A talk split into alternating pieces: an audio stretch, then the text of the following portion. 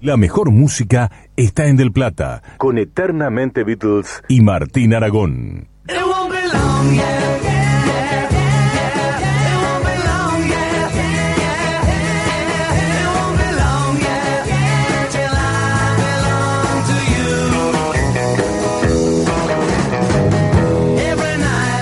22 horas 57 minutos en toda la República Argentina. Estamos en vivo aquí en Radio del Plata para todo el país. 8 grados la temperatura en la ciudad de Buenos Aires. Y ahora nos vamos a dar un gustazo porque tenemos en línea a Pablo Marchetti, artista, periodista, escritor, músico, poeta. ¿Cómo te gustaría definirte, Pablo? Acá te habla Martín Aragón y Vera Bonano. ¿Cómo estás? ¿Qué tal, Martín, Vera? ¿Cómo andan? Hola. Eh, preferiría no, no tener que pasar por ese trámite. Está bien, hace un bien. poco molesto. Está bien, está bien. O artista. El artista eh, en- engloba todo, todo un poco lo que venís haciendo en tu carrera, ¿no? Sí, sí, me, me gusta la palabra, me gusta el término, me gusta la intención y me gusta cómo suena. Sí, sí, podría ser artista, está bien. Además, cuando uno se etiqueta, hay que hacerse cargo después. Es Claro, es una fiaca. Eso sí, claro, sí, sí, hay que hacerse cargo, así que prefiero no hacerse cargo en este caso, de esto por lo menos. ¿Y qué fue lo primero que vino en tu vida? ¿La, la música, la literatura, el escribir? Eh, ¿Qué es lo que primero la te...? literatura, la- la literatura, la literatura, sí, lo primero que vino es la literatura. Eh, em, arranqué escribiendo poesía, algo que, no sé, creo que hace mucha gente. Siempre tengo esa sensación de que en la adolescencia uno escribe en general poesía. Eh, pero para mí era, escribía poesía y, era algo como muy muy serio, me, por lo menos desde la pasión, de lo que me apasionaba. Sabía que no podía ser justamente la imposibilidad de vivir de eso, de, de- de- de escribir poesía, Sí. creo que me, me llevó a tomar otros rumos y, y eso fue lo que me decantó por el periodismo, ¿no? Eh, yo entré a- me puse a estudiar periodismo como una forma de, de vivir, de escribir, ¿no? No tenía esa la, la vocación periodística ni la pasión por nada de eso, Sí. que, que creo que no la tengo tampoco, ¿no? Ah. Aunque- sí, sí, aunque sí me gustan mucho algunos géneros periodísticos como la como la crónica y la y la entrevista, ¿no? Son dos cosas que me, me gustan me gustan mucho dentro de como géneros periodísticos. Y, y hablando de la literatura y esto del Sí. periodismo que estás hablando, no no puedo no preguntarte eh, cómo cómo surge Barcelona, esa revista maravillosa que tantos años que fuiste su, su fundador, entonces me, me genera, es la primera vez que tengo la posibilidad de, de preguntártelo y no Sí, quiero claro. desaprovecharlo. En Barcelona, a ver, espera un Sí, tranquilo, tranquilo, esto es radio en vivo y Sí, sucede ahí todo. estamos. Eh, Barcelona surge como una... Me, me parece que, a ver, después de, mm, de todo esto que te digo, eh, sí ejercí el periodismo, eh, sí me puse y como de que dediqué un, un tiempo a... Me dediqué exclusivamente al periodismo y a, y a hacer el periodismo... eh, hacer del, del periodismo mi forma de, de- de- de ganarme la vida, mi Sí. sustento y todo eso, y, y me parece que, que eh, surge como una como una sátira a eso, como una sátira a, a- a- a lo que significa el periodismo, ¿no? Eh, qué sé yo, con, con un grupo de amigos, surge en un contexto en, en- en que trabajábamos, eh, estaba en una revista de rock que habíamos creado, que se llamó La García. Sí, Eh, un revistón, revistón, me encantaba. Aparte ya el nombre, yo soy muy, muy garciano, eh, me, me, me une un, un amor y una amistad infinita con Charlie y ya el nombre cautivaba. Claro, bueno, sí, sí, era una declaración de amor a Charlie, ya el nombre, eh, y, mm, y en la García había una cosa eh, de, de, a ver, de amor al rock y, y al mismo tiempo una, un desprejuicio y una y una ironía respecto del rock, ¿no? Había mucho mucho humor, era una revista que tenía aquello, una en, en cada uno de los de los comentarios de los recitales hacíamos una ficha donde poníamos eh, nivel de pogo, olor a faso, así como Ah. como aparecían, ¿no? En, la, eh, eh, en el gráfico había- aparecían las fichas de cómo había sido el partido. Bueno, nosotros Sí. poníamos eso y aparecía a nivel de pogo, olor faso, eh, cosas que, que, no, no, no aparecían en, en, en ningún lado, ni, mucho menos en el, en el rock.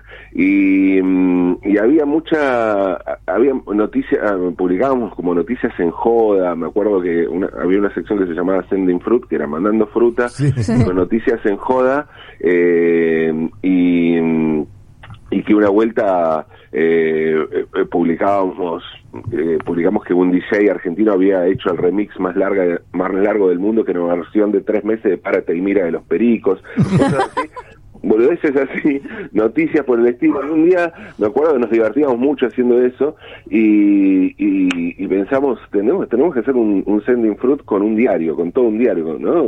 No solo noticias del rock. Y fue un poco eso y un poco reírnos mucho de, lo que era el periodismo en general eh, y en particular leer lo que era el diario más importante, que era Clarín, que nos cagábamos de risa de cómo estaba escrito y cómo eh, eso se, se, o sea, había una convención social de creer que eso era la seriedad periodística y para nosotros era ridículo cómo, cómo estaba escrito, ¿no? Cómo, cómo se presentaban determinadas noticias. Entonces, bueno... Eh, Encima en ese momento no, no existía esto de, de, los diarios que esté como tan evidente, porque es de hace, empezó hace mucho, digo, la, la revista, y no no, no estaba tan evidente, digo, la, la grieta o, o el rol de los medios, tal vez.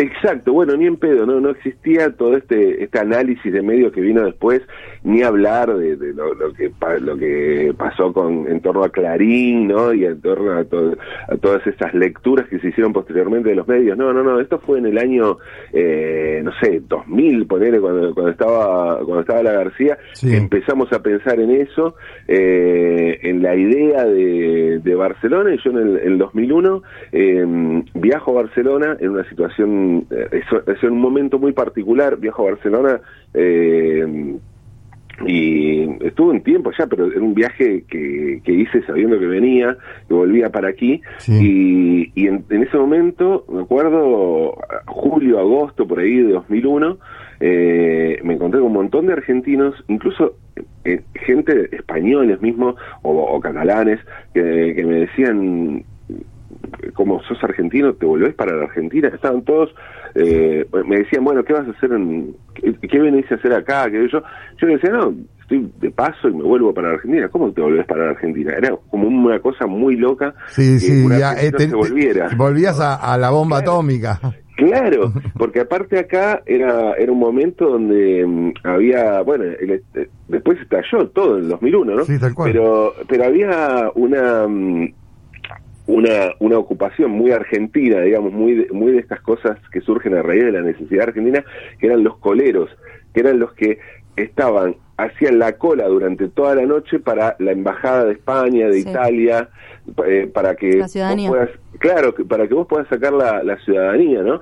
Y, y, entonces, en ese contexto, eh, surgió, yo viajé y me acuerdo, volví de viaje con la idea de, veníamos fantaseando con esto de hacer una, una, un diario, como te decía, así, Sending Fruit, yo dije, ya está, listo, tenemos que hacer una revista que se llama Barcelona, una solución, que, que el, el título, la bajada era una una sátira justamente de Clarín, que Clarín se autoproclamaba eh, una solución argentina para los problemas de los argentinos, y dice Barcelona es una solución europea para los problemas de los argentinos.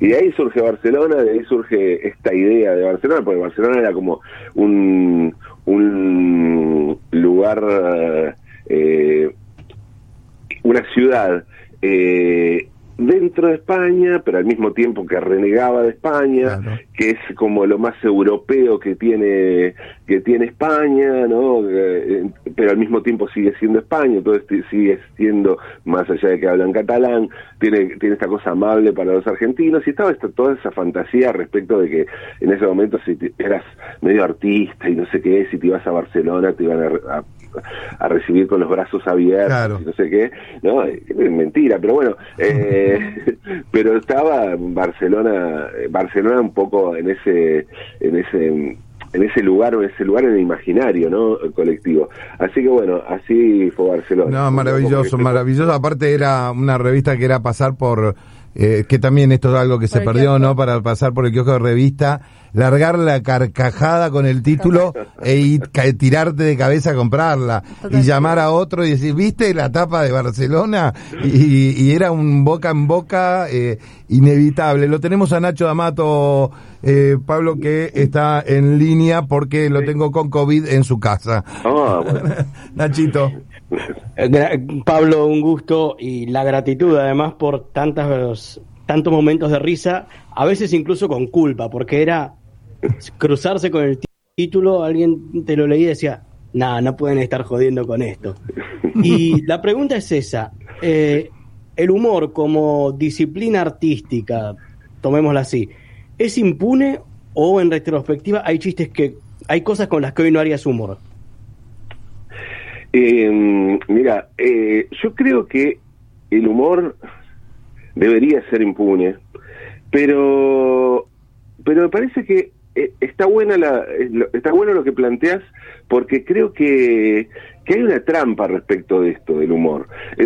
A, veces, en el sentido de que muchas veces se pregunta sobre el humor porque mm, no nos queremos hacer cargo de lo que de lo que nos deberíamos preguntar en realidad que sobre la libertad de expresión. Mm. Me parece que eh, el humor eh, tiene justamente esto que decís, ¿no? Tiene esa impunidad, de decir, bueno, eh, el total es humor.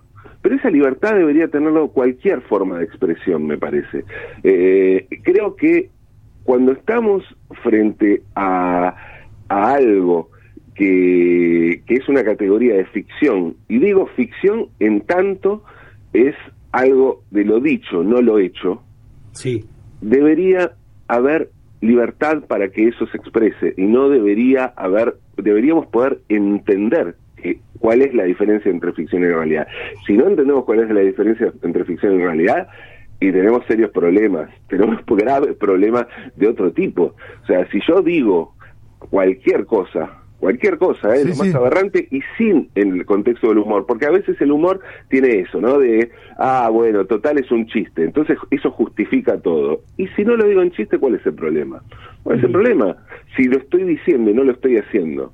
Eh, lo estoy diciendo y bueno, eh, yo, entonces, porque si no parece que no, no podíamos ponernos en el, en el lugar de, qué sé yo, ¿por qué no hacer un, una obra que sea desde el punto de vista de un asesino o de un violador en primera persona. ¿Cuál es el problema? Tal cual. Si es, si es una obra de ficción, ¿por qué no podemos decir eso? Eh, ¿no? Si no, eh, estamos en, en, esta cosa de... En una época me acuerdo que se denostaba a, a las personas que eh, puteaban o apedreaban o lo que fuera a quien hacían de malos en las telenovelas, mm. ¿no? Lo veíamos como una cosa muy primitiva y, muy estúpida y me parece que a veces estamos eh, atravesando momentos similares, ¿no? Donde no estamos, donde confundimos eso. Y me parece que tenemos un problema muy grave si confundimos eh, ficción con realidad, ¿no? una cosa es decir algo y otra cosa es hacerlo. Sí, yo creo que esto es el esta, esta pedrada que, que hablabas recién. Eh, algunos lo hacen desde ahora, por ejemplo, desde las redes sociales, pero es, es, tan primitivo como puede ser hace 50 años atrás, por ejemplo. Eh, coincido, coincido plenamente. Te cambio, te cambio de tema y te llevo a la música, donde también juega un rol importante en, en tu vida y de hecho creo que pronto, si no tengo mala data, el 23 de este mes te estabas presentando. Eh, Contanos un poquito de qué se trata. De, mm, vamos a contarle a la gente, tenías un conjunto llamado Falopa, después Sometidos por Morgan, que me encanta ese el título, Sometidos por Morgan. Y, y bueno, ¿de qué va la música de Pablo Marchetti? Para mí la música es algo fundamental, la, la canción eh, es algo, o sea, la canción tiene que ver con la poesía, creo que, es una forma poética, ¿no? Eh, o sea, a mí me interesa mucho la poesía y, y, lo a ver, creo que con, me costó mucho tiempo darme cuenta de, del vínculo que había entre, entre lo que hacía mm, entre el periodismo y la poesía, por ejemplo, entre la comunicación y, y, lo artístico, que creo que es lo que lo que me interesa en general en, en lo que hago, y, y la música y la canción son parte de eso, o sea, eh, así como creo que me costó darme cuenta, digo, porque en un momento pensé que por un lado iba lo poético, por el, por el otro lado lo periodístico, sin embargo, encuentro, qué sé yo, en, contratapa o en tapas de Barcelona, eh, cosas que podría vincular tranquilamente con otra de las eh, cosas que me interesa, que es lo, visual de la poesía, ¿no? Creo que la poesía tiene dos dimensiones eh, fundamentales que la distinguen de, lo narrativo, que es lo visual y lo musical, ¿no? lo, lo, lo, rítmico. Y, y, en ese sentido la canción a mí me, me alucina, me encanta, soy muy, muy fan de la música. Diría, soy no sé si músico, sí, músico en el sentido de que canto y hago un montón de, no sé si músico de, componer, no leo ni nada de eso, música, pero sí tengo como mucho vínculo y amistad y, mucho laburo hecho con, grandes músicos. El, 23, hoy de hecho estuve eh, presentándome con el, en la Quinta de Perón, estuvimos tocando con el Agustín Guerrero Quinteto, eso es un proyecto muy particular porque ahí soy un poeta de una obra de un compositor, te diría un compositor de música contemporánea. Eh, muy deforme, muy muy increíble, que se llama Agustín Guerrero. Y, ahí, y en ese caso, y lo que voy a hacer el 23 en hasta Trilce, es un eh, eh, cumplir el rol de poeta en un quinteto que es una especie de Frank Zappa con bandoneón, no es una demencia absoluta. Qué lindo. y, pero al mismo tiempo, bueno, hago tangócratas, tengo un dúo con, con Rafa Varela, que es un, un guitarrista excepcional, donde compongo, digamos, si, si tengo que definir en el ámbito donde me muevo es en el mundo del tango contemporáneo, donde hice muchos muchos laburos con justamente un compositor, un gran amigo mío, que es un Marcelo Mercadante, que es un, un compositor y bandoneonista que vive en Barcelona justamente. Eh, Para el pollo también, ¿no? Con el pollo Rafo. Con el Pollo Rafo, claro, con el Pollo Rafo hice, hice una letra para uno de sus discos de música de flores. El Pollo es un, músico, claro, por eso decía musicazo, digo, el Pollo Rafo es un músico que admiro desde hace muchísimo tiempo y bueno, nos conocimos y, y me pidió de poner una, una letra que además canté ese tema con el, con el, con el grupo vocal Cabernet. Eh, y un cantante salteño que se llama Juan Cruz.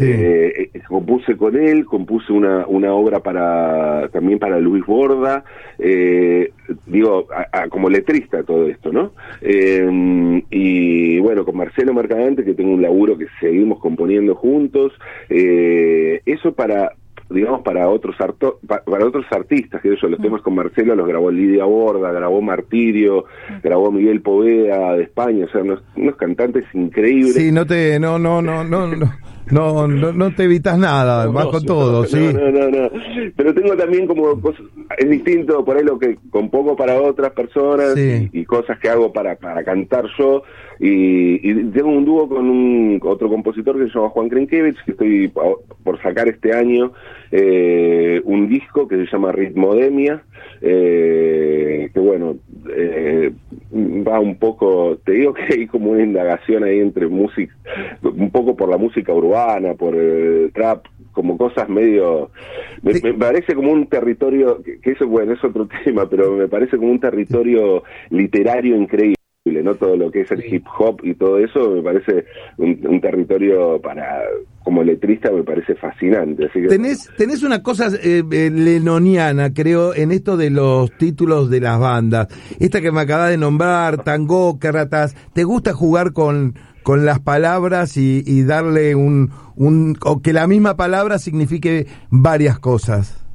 Totalmente, totalmente. Y, me encanta además eh, jugar, eh, sí, me, encanta eso, me encanta, es, muy poético, ¿no? Jugar con, con los distintos significados. Me gusta mucho, tengo muchos títulos de canciones que remiten a otro a, otras canciones. Eh, escribí un tango que se llama Strawberry Fizz Forever, por ejemplo. Ah, me mataste. Buenísimo. ¿Qué yo?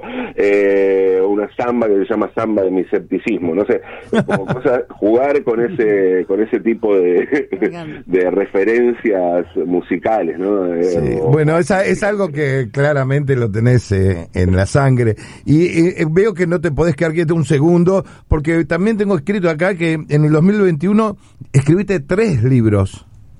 Sí, sí, bueno, salieron tres libros, se dio, se dio como la, la, qué sé yo, esas cosas, ¿no? Que se han... Eh, eh, no, no, no conozco muchos escritores que en el 2021 hayan editado tres libros, discúlpame Pablo, hacete cargo. no, sí, sí, eh, sí, sí, fue, fue muy raro, sí, me hago cargo, me hago cargo. Por un lado salió el libro de estupidez, que es la obra que te dije que que está la, obra de Agustín Guerrero, que es un, libro que tiene los 15 sonetos que escribí para, para la obra y tiene además las partituras, bueno, tiene toda la obra, todo un desarrollo de la obra, pero están los 15 sonetos. Por un lado es eso, eh, por el otro escribí un, edité un, un libro de, poemas mío, que es mi quinto libro de poemas, que se llama Rincón, que editó Milena Cacerola, eh, el de Estupidez lo editó Ediciones eh, La Cebra, y los tres por editoriales independientes, muy, muy lindas editoriales y, además proyectos que me encantan. Y después salió, pero bueno, es, un libro de una entrevista que habíamos hecho hace 20 años eh, con Humphrey Frincillo y Martín Correa, que les hicimos la última entrevista a, los redonditos Ricota, o sea, la última entrevista que dieron juntos eh, el Indio Solari, Sky Bailinson y la Negra Poli, y, y, 20 años después, justamente el año pasado se cumplieron 20 años, eh, sacamos como libro lo que fue la última noche de Patricio Rey, ¿no? Porque nosotros no sabíamos, o sea, era muy especial y todo, era entrevistar, como siempre, entrevistar a los redondos, era la tercera entrevista que le hicimos en la García, pero esa misma noche los vimos irse a los tres abrazados, medio ebrios, porque habíamos tomado, creo que nunca en mi vida tomé tanta cerveza, los vimos irse abrazados y después nos enteramos que esa noche se pelearon y nunca más se vieron. Así que bueno, como una noche histórica a pesar nuestro, ¿no? Nacho, ¿querés eh, preguntarle algo más a Pablo antes de agradecerle todo este rato de charla? ¿Hay algún género musical que no te interese? No. No, bien. No, no, no, De verdad, no, no, no. Eh, y de hecho, bueno, como te decía, ahí en este disco que estoy por sacar, Ritmodemia, hay juego con cosas que, hay, hay cumbia, hay reggaetón, hay trap, hay hasta un hasta un rap en, en 3x4, tipo vals, digamos, un vals rap. No, no, no, eh, no, no hay no, me interesa todo. en principio me interesa todo. Sí, después, Entonces lamento comunicarte que, sí, que sos músico. Pablo. nos vamos a despedir con el fantasma de Vita, vamos a escucharlo aquí en Del Plata, y contanos, contale a los oyentes un poquito de qué va esta canción para tener una data previa a la escucha. Esta canción es, eh, creo yo, cierra como una trilogía que hice de, historias sobrenaturales con, grandes personajes argentinos. Antes había hecho una historia de, eh, de Gardel Zombie, se llama Carlito Zombie, en el primer disco del conjunto Falopa. En el segundo disco de Falopa hice otra, otra canción que se llama eh, Tu querida presencia, que es una, un experimento que hacen unos científicos barriales y clonan al Che Guevara.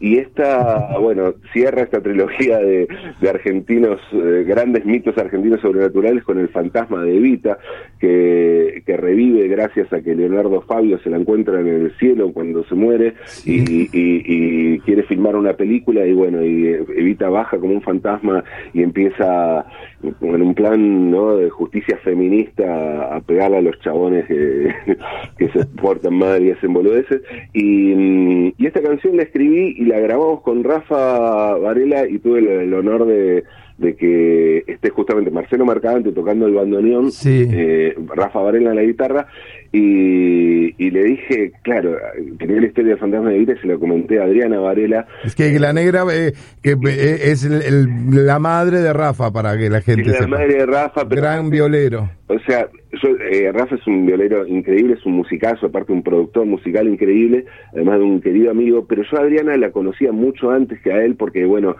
yo le hice la primera nota, y ella siempre me lo recuerda, ¿no? Es que me quiero jactar de eso, me acuerdo una vuelta me hizo sonrojar frente al ND lleno que me presentó así con un amor increíble, y, y la primera nota importante, las primeras notas importantes cuando ella empezó en La Maga, ¿no? Cuando yo trabajaba en La Maga. Así que, y, nos queremos muchísimo, yo la adoro, ella me quiere mucho, o sea, tengo mucho amor, así que bueno, tenía esta canción, ¿no? Eh, así de, amor peronista y, un tango le encantó a ella, le invité a cantar y bueno, eh, la, grabamos y, vino a la presentación también a, cantarla, así que canto con, Adriana Varela El Fantasma de Vita, esa es la historia del Fantasma de Vita. Pablo, te agradecemos muchísimo esta charla, toda la MERD para el 23 y bueno, seguramente antes de que termine el año eh, te venís al estudio, dale.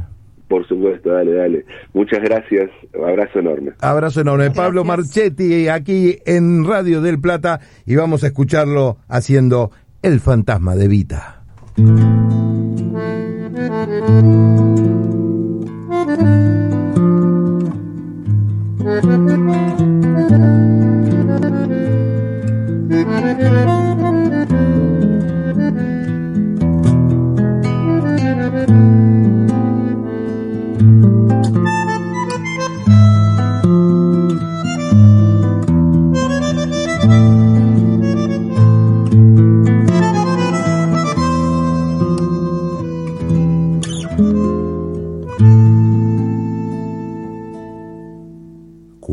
Leonardo Fabio entró al cielo, hasta una nube se puso a cantar. San Pedro al fin encontró su consuelo, pero Leonardo quería filmar una película bella, muy bella, la más hermosa, puro placer.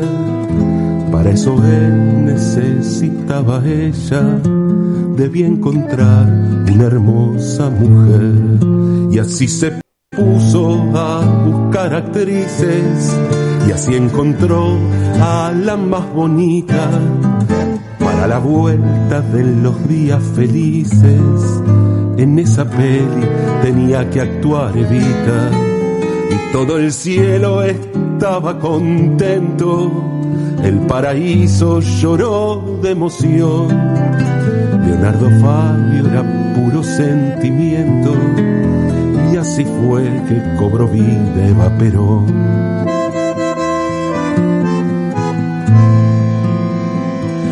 El fantasma de Vita les pega a todos los chabones porque Vita tiene ovarios, porque no tiene cojones fantasma de Vita.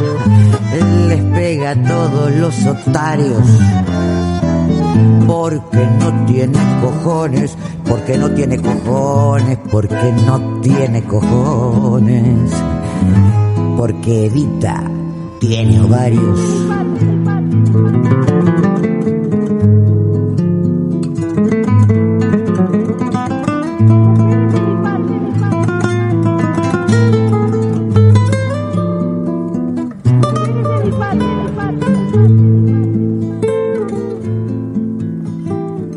Fantasma de Vita dejó el cielo, hasta la tierra volvió a trabajar.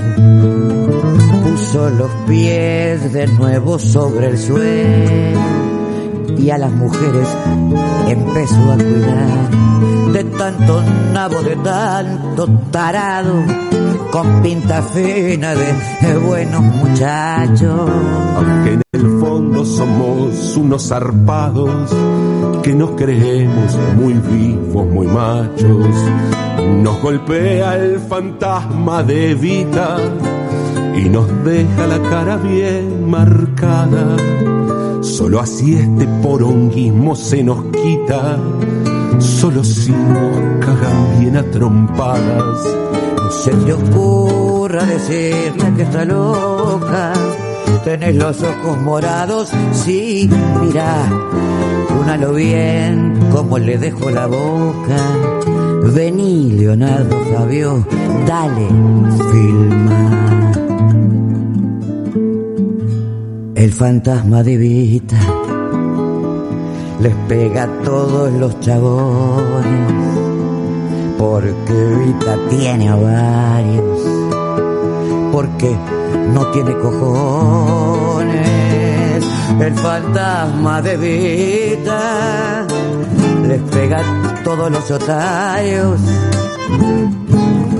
porque no tiene cojones, porque no tiene cojones, porque no tiene cojones,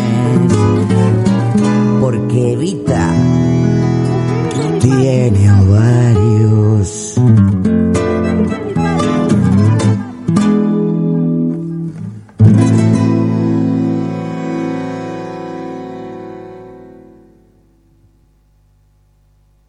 Estás escuchando Eternamente Beatles por Radio del Plata.